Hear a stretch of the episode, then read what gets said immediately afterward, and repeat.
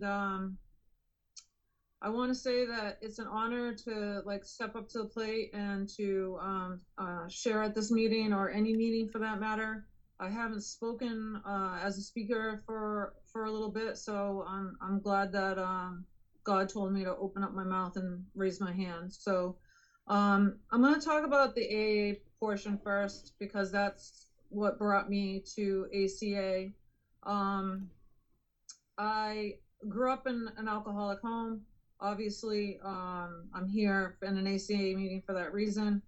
Um, but I grew up literally in AA. My mother got sober in 1981 when I was eight years old, and um, I was forced to go to Alateen. And um,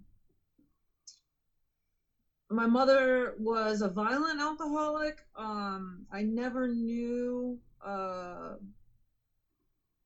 what I was gonna get uh, when she came home drunk, and um, a lot of the time it was uh, uh, rage and aggression, and um, you know, getting the crap kicked out of me as a kid.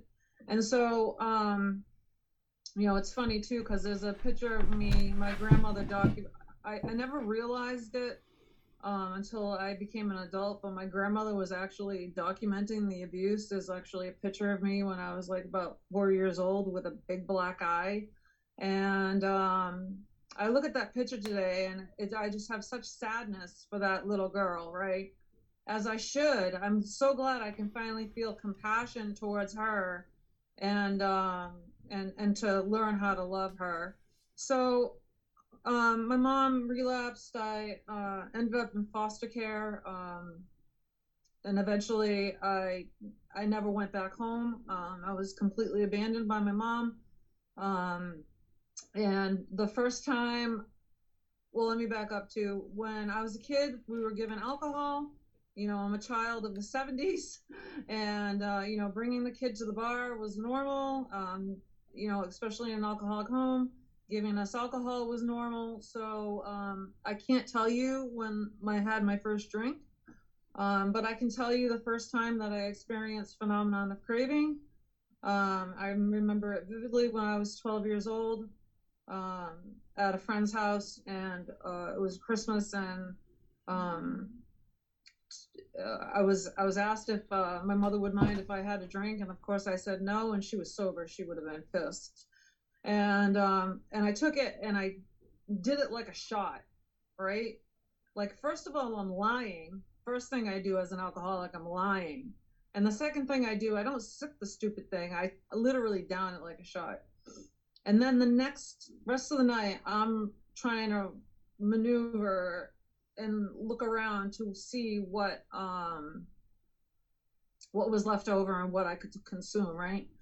And so by the time I was 15, um, I got sober the first time, and um, I had uh, eight eight years of just going to meetings and sobriety. Uh, I never um, had a sponsor. I never did any work. I would go to meetings late um, and leave early. And you know the big old story, you know, boy meets girl on AA campus. I um, I ended up um, having a couple kids and completely stopped going to meetings, and we relapsed together. And then for the next 20 years, I couldn't draw a sober breath. Um, my drinking um, became uh, continuous. Um, it became around the clock. Um, it included homelessness and I'm not talking couch surfing, I'm talking like sleeping outside homelessness. Um, it included DTs while drinking, it included audio and visual hallucinations, it included blowing everything up and annihilating everything worthwhile in my life. I had burned every bridge. I had I had nowhere left. I had nowhere left to go. I had nobody speaking to me, including my adult children. And um, and I hit bottom and this time when I came in almost nine years ago, um, I um, I went to a long-term treatment program, and and I came out after four months, and within a week, I found myself at um, what we have uh, here in it's it's it's grown across the country in the U.S., but we have in New England, um, especially in Massachusetts, we have what's called Big Book Step Study, and um, I um, within a week I found myself at a Big Book Step Study meeting, and um, I got a sponsor, and I commenced to start doing the work. Um, I was four months sober uh, when I um, I started started doing my four step writing. It took me a really long time. I was incredibly thorough. Um, I didn't leave any stone unturned. Um, I um, learned so much about myself when I can't begin to tell you how many times I, on a turnaround, which is my, you know, not, you know, where I was a selfish, dishonest, self-seeking, and afraid. Um, how many times I wrote, I didn't feel safe. I didn't feel safe. I didn't feel safe. And every single response, like my, my selfish beat, my self-seeking behavior was a PTSD response because I too, I became that rage, rageful, violent, um, person that, um, you know, was my mother. I became my mother. And um, so I also, um, I have uh, completed all my direct amends. Um, I, I have one financial left that I'm working on. Um, I, have done formal amend, like all my amends were formal. Um, you know, I, I stand re- ready and willing to anybody who will, uh, you know, if they change my mind and will allow me to make it, I will make it. Um, 10, 11, and 12 are non-negotiable. I do a formal 11 um, inventory every day, and if I find myself resentful um, in a step 10, I will uh, put pen to paper because it says continue to take inventory. And so, how do we do inventory to begin with? We put it down in black and white. The book is very clear about that. And so um, I take it very seriously. So in my journey, uh, when I finished reading my fifth step, again, I I knew I had PTSD. Uh, I finally had that realization. Um, and I also realized I was incredibly codependent, like toxically codependent. And of course, um, I was in a relationship and uh, I got married again for the second time and that relationship completely completely almost killed me sober and i did all this monumental work in aa and i was like what is friggin wrong with me why can't i why am i still struggling right and um i started going to al-anon and I also um, did Al-Anon, Al-Anon four-step inventory. I've done the Blueprint for Progress workbook. Um, and I realized through being an Al-Anon that I related to uh, the ACA people uh, tremendously. And um, I've started going to ACA about four years ago. Um, it was a slow, real slow and steady um, baby steps getting into this. But I have so, and I'm not, I know I'm not alone, but I have I have really severe complex trauma. Um, and I was also, I'm in the middle of doing EDMR therapy. So everything had to be really, real slow because I, it, it just, it, it, for the first time in my life, I'm looking at and facing um, without denial the things that had happened to me, right? And so, um, again, I, I now am currently um, working out of the yellow book. I am on um, the uh, harms done portion of the fourth step. So I'm probably about halfway through um, doing that work. And I write a little bit every day. Um, you know, I do third step prayer before I put pen to paper, no matter what program it is, no matter what I'm writing. Um, my prayer life is huge.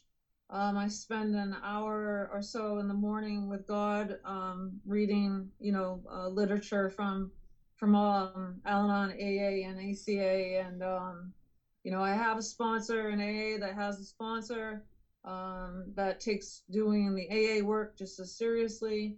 Um, it's been hard to try to find an uh, ACA sponsor. I have I have put feelers out, and um, I started uh, doing the Yellow Book with two different people uh, that uh, were in AA, and they bailed on me, and so I just have continued to do the work regardless, right? I just because I'm already in, and and if anybody can relate to this, once you open up Pandora's box and start to do this work, and if you don't finish it, you bleed all over everybody. And uh, I don't want to bleed all over everybody. And so I have continued to press on uh, regardless. I also recently got the uh, Loving Parent Guidebook, which I would suggest doing first before you go into the Yellow Book because the Yellow Book is like really, really, really, really, really hard. and I didn't know that. And so, um, so yeah, the the Loving Parent Guidebook is a lot gentler. So I've kind of had this not fight, but like trying to navigate and and and find my loving parent which i probably should have done first before i started to really address the critical parent which is you know the yellow book work so um but again i'm doing it and um you know the results the results from being an aca um, I have become a, a, a much uh, more loving, kind, compassionate person to other people. You know, um, I really truly believe in the um, pure form, pure form of altruism, which is um, for me is um, truly, genuinely giving and loving with my whole heart and and and being and and and, and not sacrificing myself but genuinely have the desire to want to love other people and love humanity. Like i actually have love for humanity today you know and um i never thought that i never thought that was possible. I was like the person who would randomly like think that if you were looking at me the wrong way and, and you were walking down the street i'd like get in your face and assault you like that was that person. And and i'm not that person today. And um you know again the promises of doing the work right? You know i i can look the world in the eye and be at perfect peace you know and um and that includes with the aca stuff too. And um i sponsor several women um and i implement all three programs that I go to. You know, because it, like I was saying, it sucks that my my my AA sponsor won't come and check out ACA. So, like, I sometimes often feel that um, we're speaking totally different languages, and I've been on the fence with um, making some decisions in regards to that relationship. But I also know not to change sponsors without having a sponsor, and I haven't found anybody yet like I said, I would love to have somebody that's AA and ACA that gets what I'm saying to them and what I'm talking about. Thank you very much. I appreciate that.